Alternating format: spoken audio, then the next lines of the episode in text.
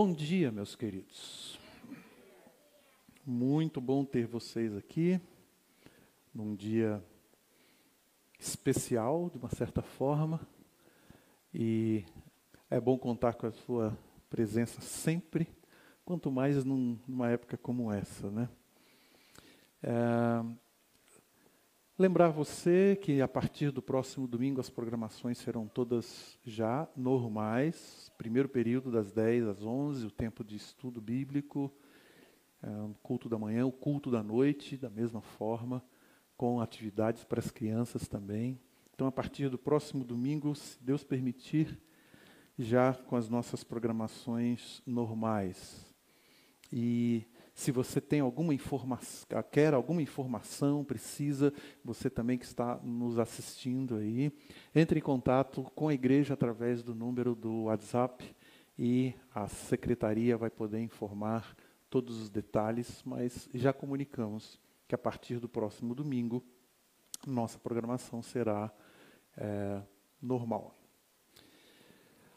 Você pode estar estranhando, quem sabe, a nossa nosso tempo de hoje, né, cenas de Natal, mas o Natal ficou para trás. Mas quando estávamos planejando a série Cenas de Natal, nós planejamos cinco estudos, porque falava desde o nascimento, ministério, crucificação, ressurreição e a, o trono, a ascensão de Jesus. Mas como dezembro tinha apenas quatro domingos, nós decidimos manter ainda no primeiro domingo de janeiro a, o tema da cruz, estamos chamando da cruz e o trono, porque após a ressurreição do Senhor Jesus, ele tendo ficado um tempo ainda entre os seus, depois disso ele foi elevado até os céus. E hoje nós sabemos, nós Estamos falando de um Jesus vivo, que reina uh, e intercede por nós.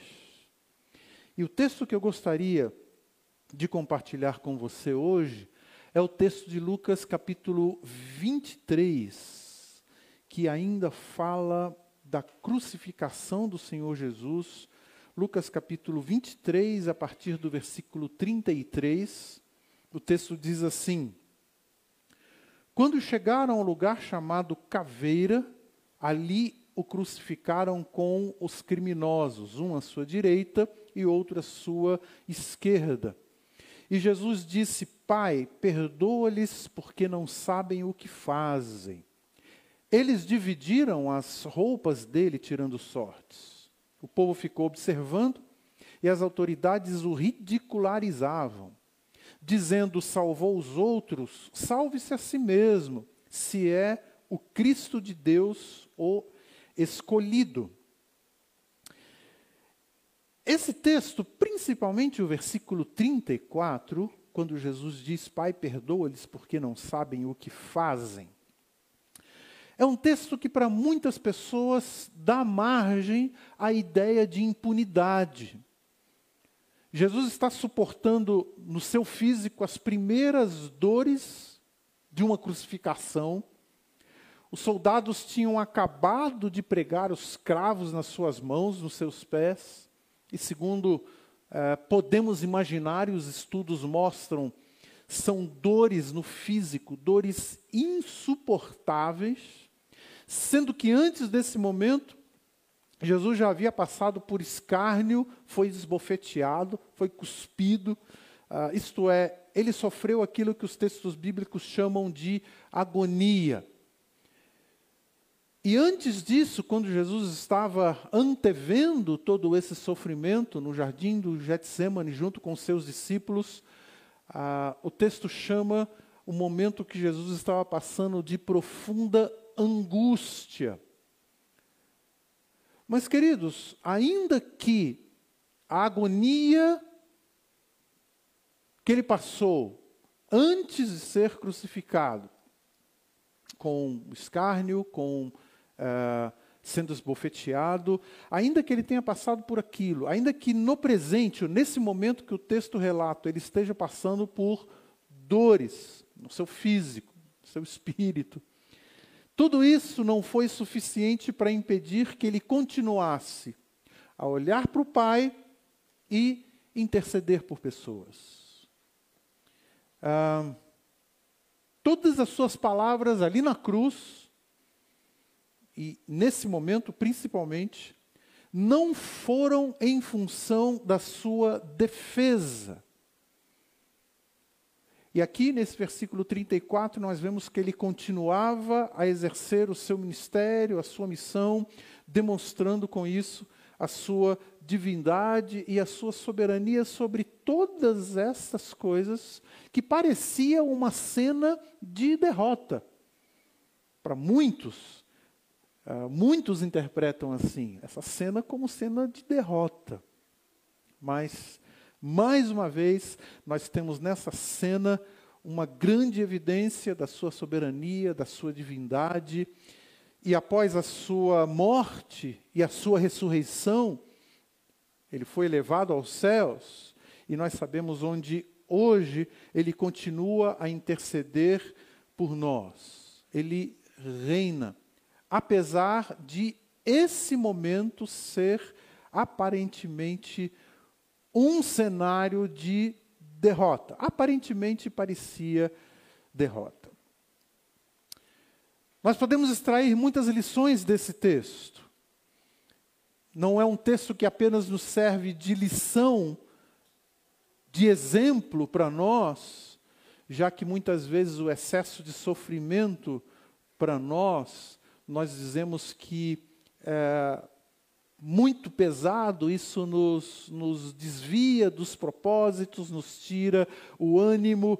Mas nesse evento da cruz, e daqui a pouco sua ressurreição, e depois sua ascensão, uh, a sua divindade, a sua soberania ficam tão claramente evidentes que permanecem no Senhor Jesus, nessa cena de crucificação do Senhor Jesus, esse vigor e o propósito de continuar, é, continuar cumprindo a missão que é, ele e o Pai é, e o Espírito tinham em acordo.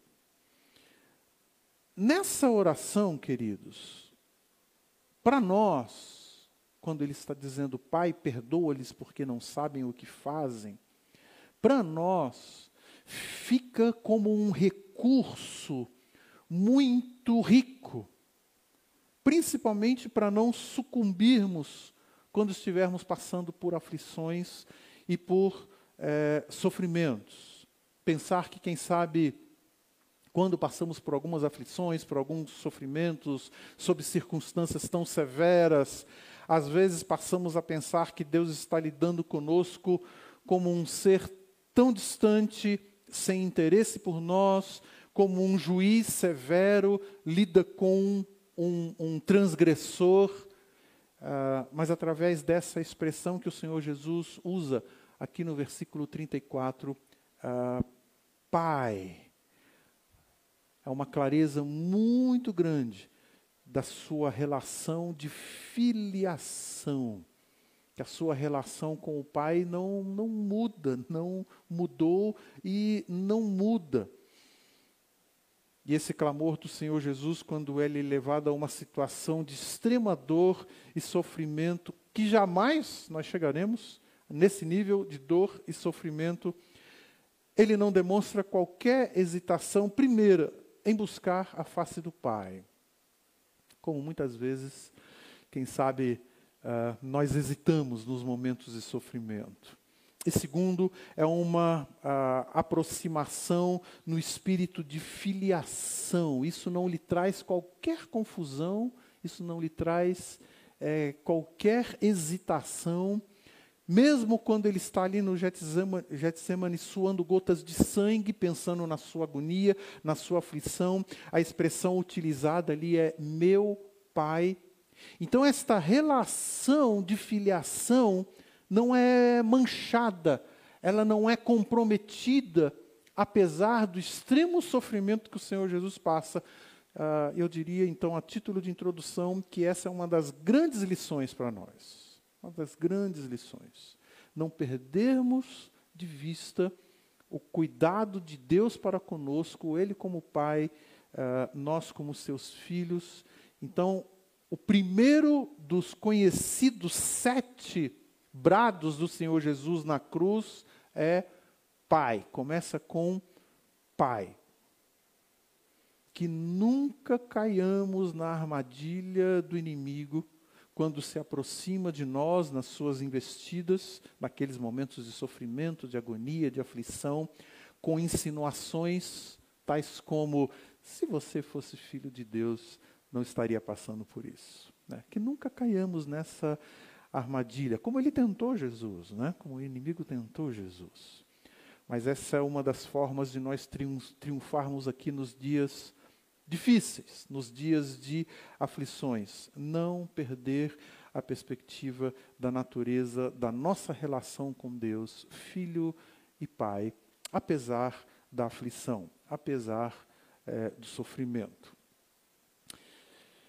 O que é que nós podemos aprender, principalmente, ah, olhando para esse texto, principalmente sobre as evidências que o Senhor Jesus aqui está dando da sua divindade e do triunfo dele? Mas foi um momento de cruz. Muitos interpretaram como derrota, e a cruz era o sinal de, de condenação. Mas ali o Senhor Jesus, na verdade, está triunfando, como tantos outros textos estão nos mostrando. Mas como é que nós podemos identificar algumas qualidades desse triunfo do Senhor Jesus ali na cruz através dessas palavras? Qualidades do seu caráter, de Deus, de soberano, de rei, de Senhor. E é aqui que eu gostaria de seguir com vocês, então. Tá bom? Em primeiro lugar, o que nós vemos como qualidade do caráter do Senhor Jesus como Deus, como soberano, como Senhor, é a demonstração de graça, demonstração da graça de Deus. Jesus é a expressão absoluta da graça de Deus. E em vários momentos no seu ministério ele demonstra isso. Mas, através desta, desse clamor, ah, quando ele está intercedendo pelas pessoas. Mais uma vez fica evidenciada a graça de Deus. Ah, pai, perdoa-lhes, porque não sabem o que fazem. Eu diria, queridos, que esse é um dos textos mais ricos, textos bíblicos mais ricos, que demonstram Jesus como o nosso único mediador e intercessor junto ao Pai.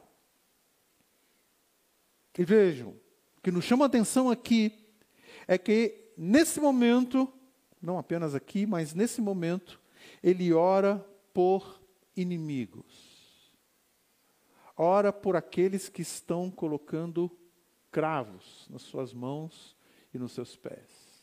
Está intercedendo por aqueles que não merecem. Por isso é graça. Deixa eu lembrar para vocês aqui dois outros textos bíblicos. Um deles está em 1 João capítulo 2, versículo 21. Diz: Meus filhinhos, escrevo-lhes estas coisas para que vocês não pequem.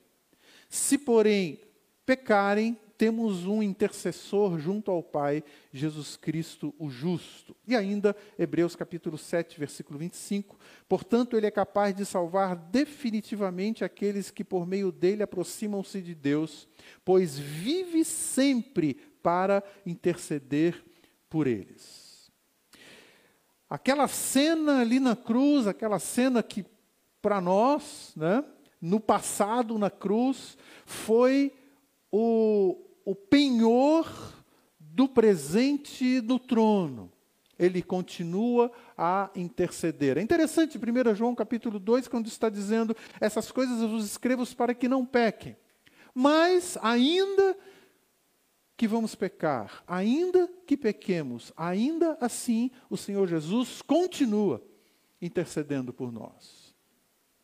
Passada a cena da cruz, ele está no lugar, vamos dizer, mais elevado, numa condição mais nobre, vivo, presente, mas a sua função continua a mesma. Ele continua intercedendo por nós.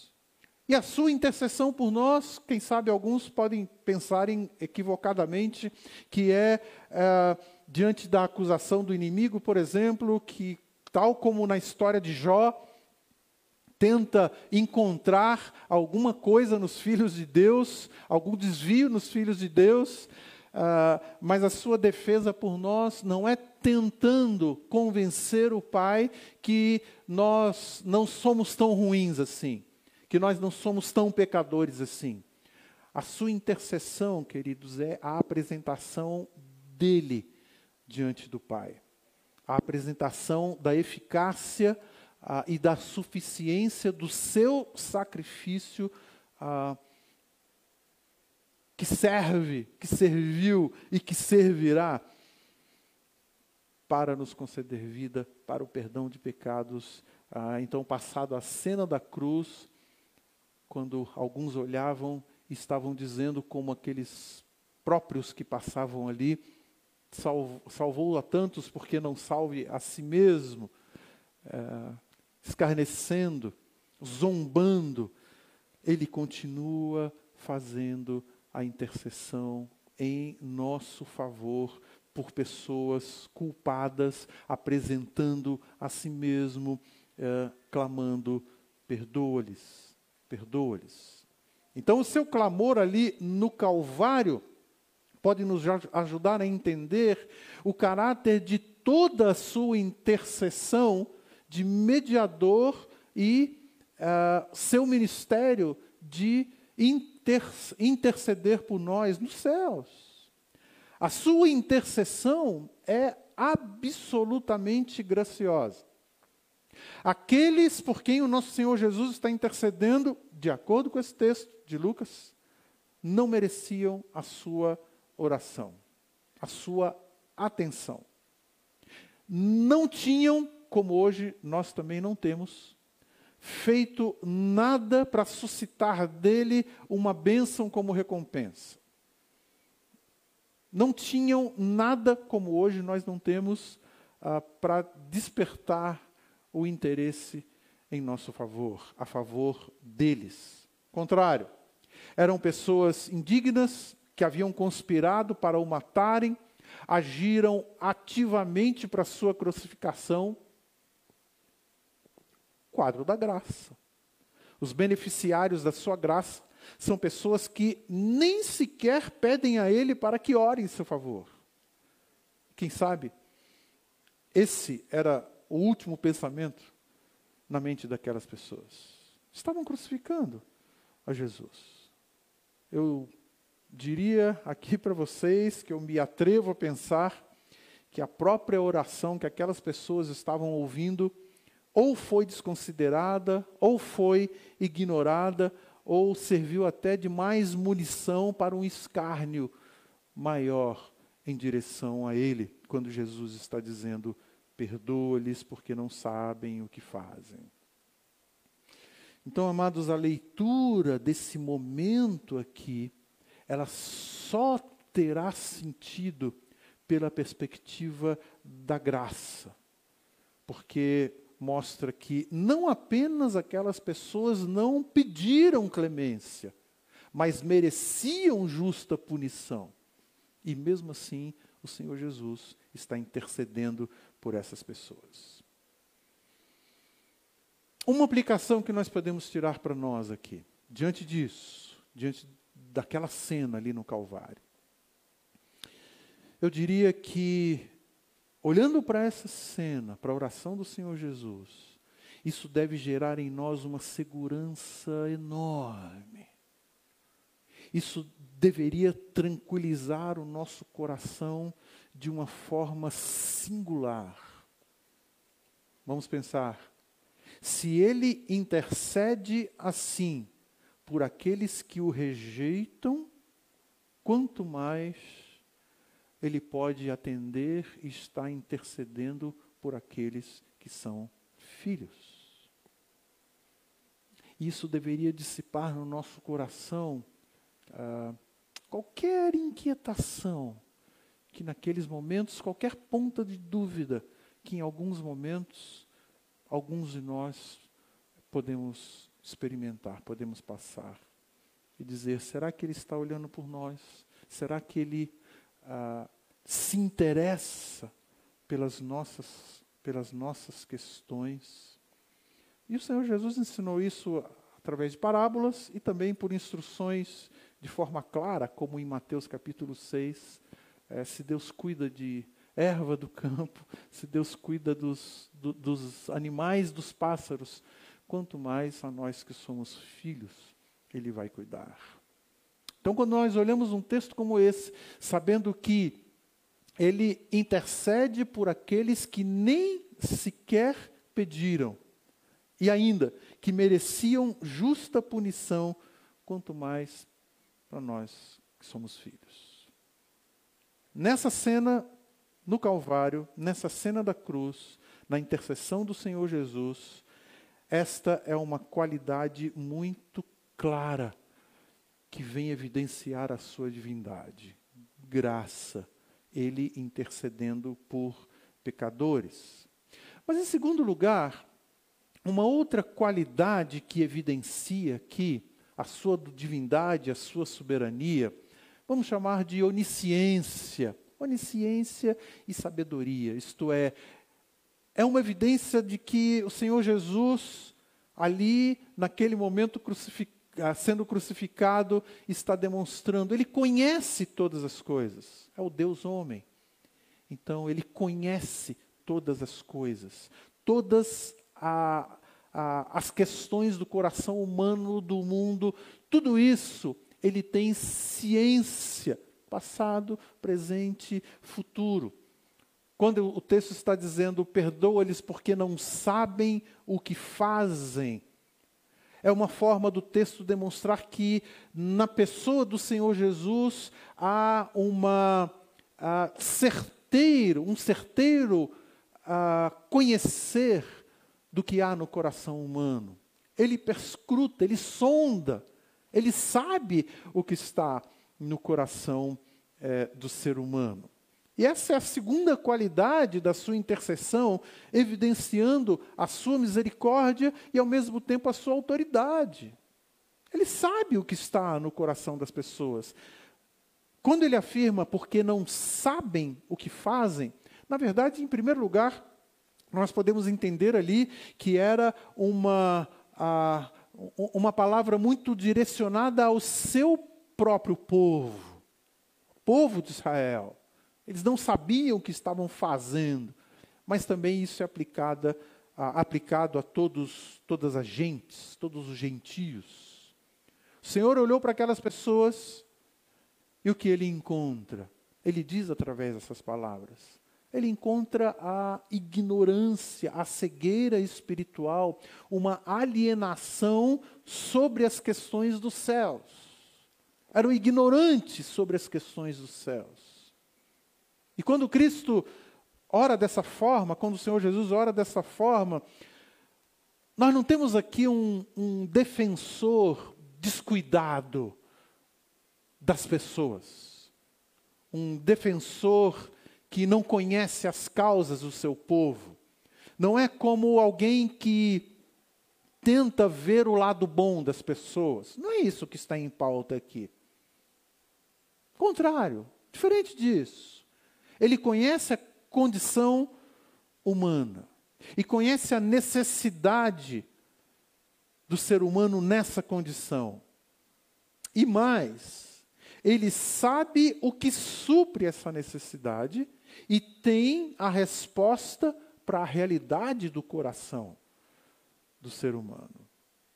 Então, é, quando ele diz, perdoa-lhes porque não sabem o que fazem, ele está trazendo aqui o diagnóstico do coração do ser humano e, ao mesmo tempo, o que é que o ser humano precisa na sua realidade de ignorância espiritual. Né? Precisa do perdão. Ele conhece aquilo que você e eu passamos nesse exato momento. Ele conhece a exata condição do nosso coração. E ele consegue diagnosticar algumas situações que muitas vezes nem mesmo nós conseguimos. Se o nosso coração está passando é o que é por uma frieza, ou por confusão, ou por dúvida, ou por rebeldia. Ah, ele conhece as tentações pelas quais estamos passando. Ele conhece as lutas externas, as lutas internas que nos abatem. No entanto, essa qualidade do ser de Deus não é restrita apenas ao saber, mas ele mesmo se propôs a ser a resposta para essa condição. E tudo isso nós estamos vendo em nenhum versículo apenas. Nessas simples palavras, quando o Senhor Jesus demonstra sua divindade e soberania como mediador. Ele entende cada clamor secreto, cada sofrimento, melhor do que nós mesmos. Então, nós, quando estamos passando por aquelas questões no nosso coração, nós não precisamos ficar bolando aqui ah, uma base de apoio para que Ele nos ouça. Não precisamos ficar buscando argumentos para convencer a Deus para nos ouvir, Ele intercede por nós. Nas nossas imperfeições, nas nossas fraquezas, na nossa ignorância. É muito comum, não é, o ser humano pensar dessa forma. A gente vê às vezes em, em cena de filme, ou até em vida, na vida real, quando alguém está implorando pela sua vida. E normalmente essa pessoa apresenta um motivo como base de apoio não, não, não faça isso comigo. Meus filhos precisam de mim. Ah, me dê outra chance. Não, não, não me puna dessa forma.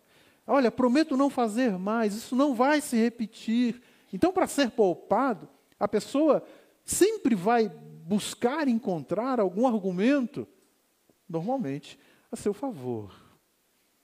Mas é interessante, queridos, o argumento aqui qual é? Eles não sabem o que fazem. Eles são ignorantes com respeito às coisas dos céus. É uma contradição a tudo aquilo que imaginamos ou vemos de merecimento para que uma pessoa seja atendida. É uma razão totalmente insuficiente, na maioria dos casos, é, para que a pessoa pudesse obter a atenção do Pai, a atenção do Senhor Jesus. Texto conhecido nosso é João 3,16, mas o 3,19, quem sabe não passamos muitas vezes por ele. Esse texto diz: E o julgamento é esse, que a luz veio ao mundo e os homens amaram mais as trevas do que a luz, porque as suas obras eram mas. É interessante que a, a ignorância no coração do ser humano com respeito às coisas dos céus, ela é entendida como algo ativo. Romanos diz que as pessoas não se interessam por Deus. Quando o texto usa a expressão amaram mais as trevas do que a luz, é uma expressão é, que está sendo usada ativamente. Amaram mais, fazem questão de amar mais, fazem questão de evidenciar isso. Só que naquela intercessão do Senhor Jesus, na mediação do Senhor Jesus, ele transforma ah, o que não merece súplica em argumento de misericórdia. Ele transforma o porquê não sabem como motivo da sua misericórdia, como motivo para a sua graça. Queridos, esse é o nosso Senhor. Esse é o Senhor que as pessoas, muitas pessoas ainda não conhecem, ignoram. Por isso que nós o adoramos. Por isso que nós o amamos.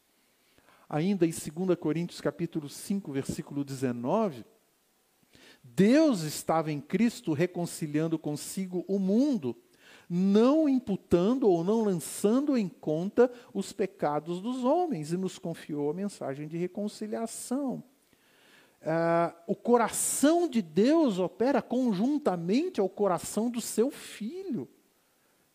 É um coração só.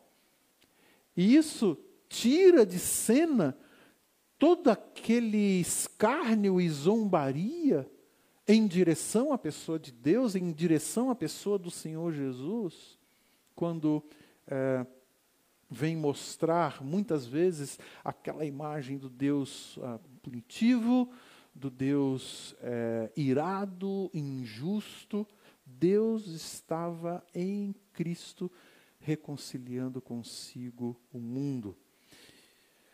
Graça como uma evidência clara da divindade e soberania do Senhor Jesus, mesmo num momento onde a cena parece derrota, sendo colocado cravos nas mãos e dos pés, crucificado.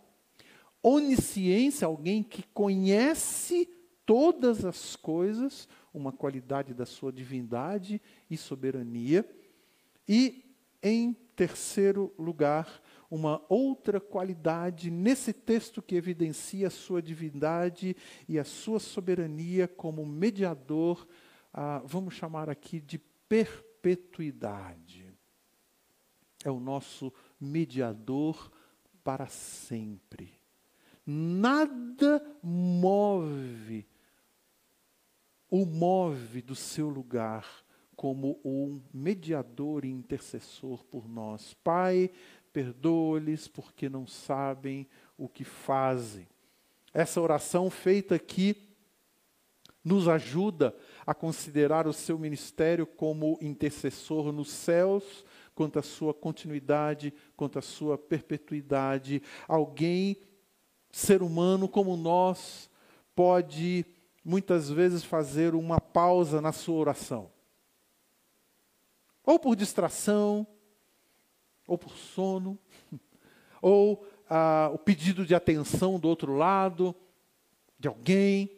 Isso nos, nos interrompe no nosso tempo de oração com Deus. E ainda, algumas pessoas ficam desencorajadas a orar por outras, ou por alguém especificamente, depois que foi ofendida por essa pessoa, depois que foi machucada, por essa pessoa. Ou se essa pessoa nos, nos entristeceu, quem sabe nós dizemos assim: eu vou orar por ela, agora não, não tenho esse ânimo.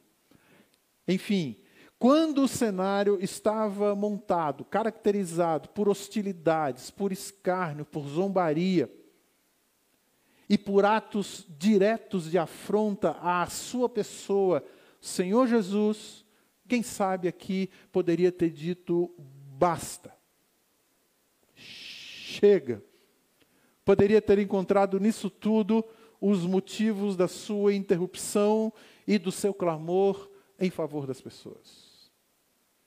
Quem sabe muitas vezes nós mantemos um sentimento assim nos nossos deslizes, nas nossas fraquezas. Muitas vezes pensamos assim: eu acho que agora Deus vai dizer basta. Não, não intercedo mais por ele. Chega, acabou aqui. Só, queridos, que há vários textos bíblicos, nós vimos hoje pelo menos dois, 1 João e de Hebreus, que mostram muito claramente que o pecado não interfere, não aprisiona as intenções e as ações do Senhor Jesus como mediador entre Deus e os homens. Cometemos um pecado, fomos negligentes em alguma forma até de servir ao Senhor, fomos tomados de desânimo devido a algum motivo, quem sabe observando o cenário atual, quem sabe é, observando o coração dos homens, quem sabe observando o próprio coração, enfim, ah, estamos experimentando desânimo. Ele continua a interceder por nós. Ele continua sendo o nosso mediador. é uma evidência da sua, uh, do seu ministério de mediação e intercessão, quando tudo aquilo estiver uh, contribuindo para a pessoa pensar, eu acho que agora chegou a hora. Talvez nós não estejamos dando frutos como deveríamos. Isso nos entristece também.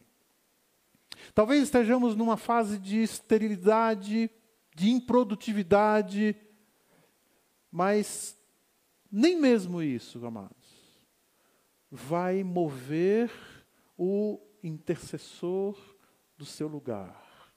Ele se interpõe em todo e qualquer momento, apresentando a si mesmo, mostrando ah, evidências da sua soberania, da sua divindade, da sua misericórdia. Ele sabe qual é a necessidade premente no coração humano e ele mesmo é a resposta para essa necessidade. Pai, perdoa-lhes. Com essa oração intercessória do Senhor Jesus, ele está revelando aqui a grande questão que o ser humano mais precisa. O que nós precisamos mais do que tudo? Reconciliação com Deus. É o que o ser humano mais precisa. Percebam que a oração do Senhor Jesus não é, é Pai, ilumine-os. Pai, ah, deles mais sensibilidade. Ele está sendo crucificado. A oração do Senhor Jesus não, é, Pai, deixa para lá. Um dia eles vão aprender. Não é assim. Pai, vamos dar outra chance. Não é isso. Não é isso. O seu clamor é por perdão. Porque é, ofendemos ao Deus dos céus. O ser humano ofendeu ah, ao Senhor dos céus. E o primeiro ato de misericórdia que é necessário a pecadores como nós é ter o livre acesso ao Pai que é santo, justo e bom ah, e sermos aceitos por Ele. E isso, queridos, só mediante a intercessão e a mediação do nosso Senhor Jesus. Ele sabe o que pedir, ele é onisciente, ah, não depende do momento que passamos, é graça e nada vai interromper a sua ação, o seu ministério de intercessor e de mediador entre Pai e nós. Nada. Então, se entre muitas outras lições até hoje nós podemos olhar para esse texto de Lucas 23, essas três qualidades da evidência da divindade, da soberania do Senhor Jesus ah, devem ficar mais claras para nós nessa, nessas poucas palavras de mediação e de, uh, de intercessão do Senhor Jesus.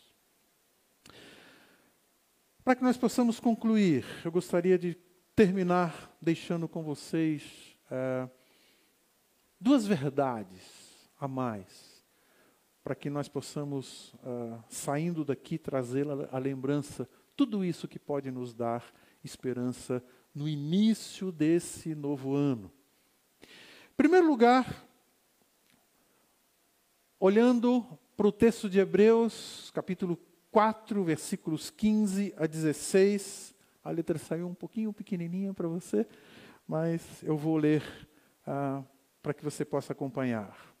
Pois não temos um sumo sacerdote que não possa compadecer-se das nossas fraquezas, mas sim alguém que, como nós, passou por todo tipo de tentação, porém sem pecado.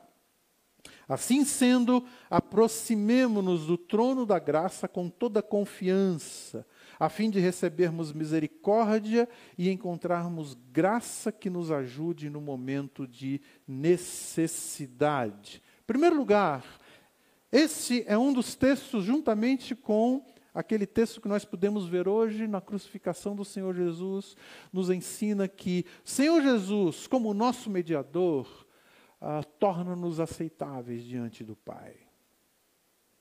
O nosso intercessor suplica sábia e eficientemente diante do Pai, e não haverá nada deixado de fora do assunto que ele tem para com o Pai em nosso favor. Nada será esquecido. Nenhuma oração feita ao nosso Senhor dos céus, em nome de Jesus, deixará de ser ouvida. Nenhuma delas. Nada será esquecido. Nada será deixado de lado. Em nome de Jesus. Não porque nós somos bons articuladores das nossas palavras. Nada disso.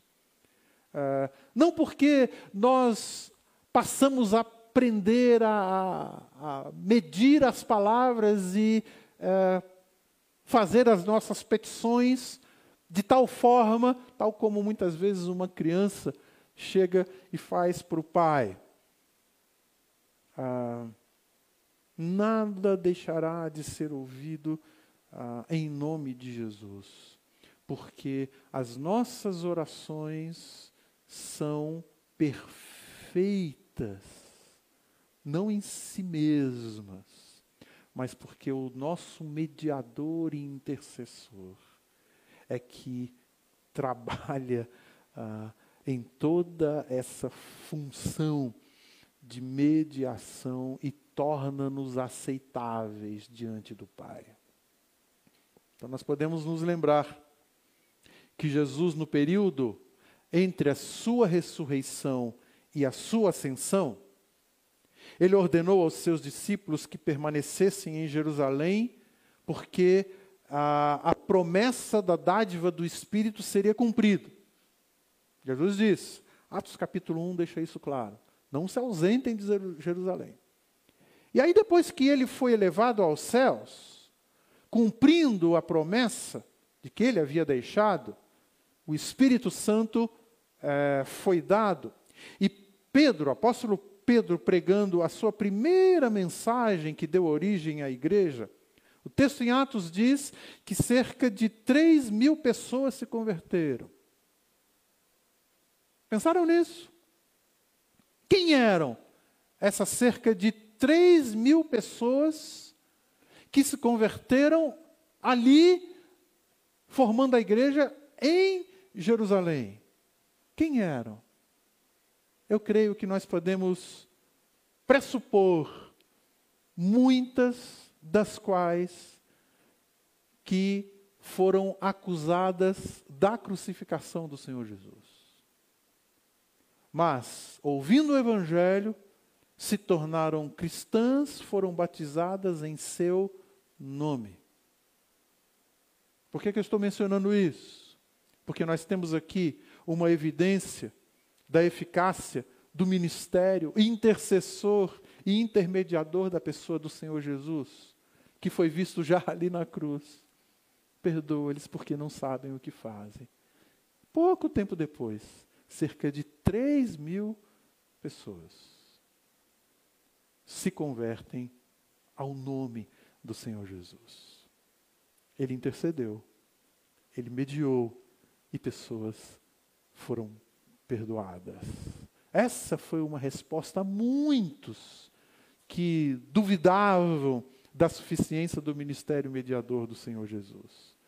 Ah, e ele evidencia isso com essas palavras: perdoa-lhes, porque não sabem o que fazem. Alguém ilustrou essa oração do Senhor Jesus ali na cruz, quando ele estava sendo crucificado, como uma pedrinha, como aquela pedrinha que a gente lança num lago sereno, quase espelhado.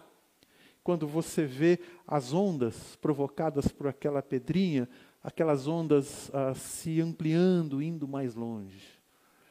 Ah, alguém ilustrou assim aquela oração do Senhor Jesus ali na cruz: Pai, perdoa-lhes porque não sabem o que fazem.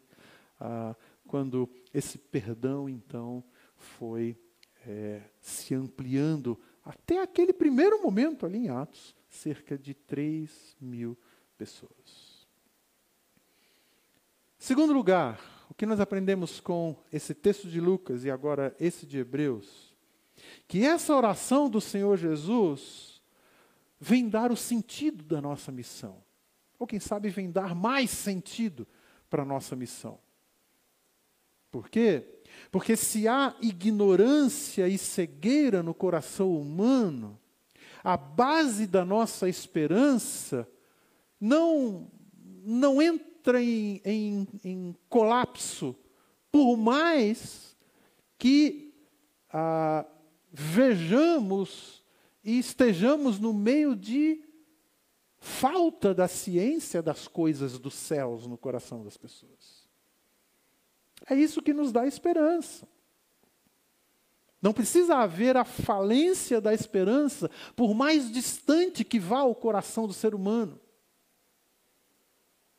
Mas temos ainda milhões de pessoas no mundo a quem as verdades simples do Evangelho que nós conhecemos seriam a maior novidade que elas poderiam saber.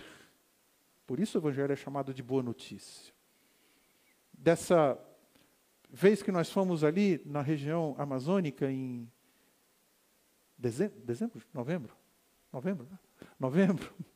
Uh, um dos missionários estava contando que logo no início, quando chegou em uma daquelas uh, regiões ribeirinhas, perguntando para aqueles moradores, uh, se apresentando e dizendo quem era, e perguntando para aqueles moradores: Vocês já ouviram falar de Jesus? E muitas vezes, ou alguma vez, a resposta foi: não, ele nunca passou aqui. Não, ele nunca veio aqui, não conheço quem é. Há milhões de pessoas, queridos, milhões, que a verdade simples do Evangelho ah, continua sendo ah, para elas, para nós, a boa notícia. A boa notícia do Evangelho da Graça é uma contradição a tudo aquilo que nós observamos no nosso mundo hoje. Aquilo que ah, existe de hostilidade e de contradições com respeito aos valores do reino de Deus, aos valores do Evangelho. Só que essas palavras do Senhor Jesus, o seu ministério de intercessão pelas gentes, pelas pessoas, nos ajudam a pensar que ainda há esperança. Pois essa mensagem que nós pregamos anuncia o perdão exatamente para aquelas pessoas que não sabem dos assuntos dos céus. Exatamente para essas pessoas. Em nossa missão, se nós pensamos Parece que algumas vezes temos a tendência de pensar assim, ah, em alguma outra proposta que possa dar esperança ao homem, alguma boa notícia aí de fora que nos motive um pouco mais para a nossa missão. É porque nós precisamos voltar um pouco mais para esta verdade, ah, ou para aquele quadro ali no Calvário, do Senhor Jesus sendo crucificado e intercedendo ah, pelas pessoas. As pessoas podem até ser convencidas de que estão afastadas da verdade, mas ainda não sabem a extensão da culpa pelo pecado, do preço por não se aproximarem de Deus.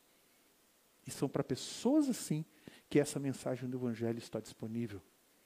Então, ah, esse, esse triunfo do Senhor Jesus ali na cruz, que já revelava, que já demonstrava o seu ministério de mediador e intercessor, e que ah, ainda hoje continua sendo é, uma das grandes evidências da sua divindade, da sua soberania.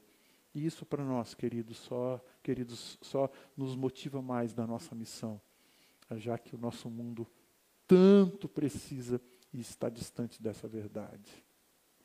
Que Deus possa nos abençoar, que nesse primeiro uh, culto desse ano que nós estamos celebrando aqui, uh, possamos de novo voltar a estas verdades tão conhecidas, uh, mas principalmente aquele momento do Senhor Jesus ali na cruz, quando ele está ah, evidenciando a sua divindade, a sua soberania ah, e o seu triunfo sobre todas as coisas. Amém? Gostaria de orar por vocês nessa hora, lembrando, mais uma vez, próximo domingo, programações normais, as aulas às 10 até às 11, o culto às 11h20 na parte da manhã e às 18h45 na parte da noite. Vamos orar, querido Pai, nós queremos primeiramente te agradecer porque. Ah, Fomos feitos teus filhos, a tua graça sendo derramada sobre nós. Não merecíamos, não merecemos. Somos gratos ao Senhor pela suficiência da obra de Cristo na cruz. E que a tua palavra seja sempre aquilo que nos, nos motive a prevalecer, a continuar, a avançar.